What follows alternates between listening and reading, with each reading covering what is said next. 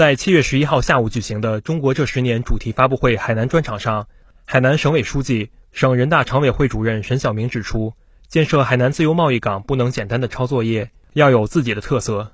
国际上现在有的自由贸易港，都是建立在资本主义制度的基础上，而我们是社会主义制度。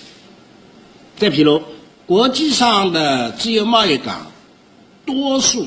是一个独立的关税区，而我们是境内关外。再譬如说，国际上现在有的自由贸易港啊，基本上都建在城市化的地区，而海南自由贸易港有广大的农村地区，因此这就注定了我们这个自由贸易港的建设不能简单的抄人家的作业。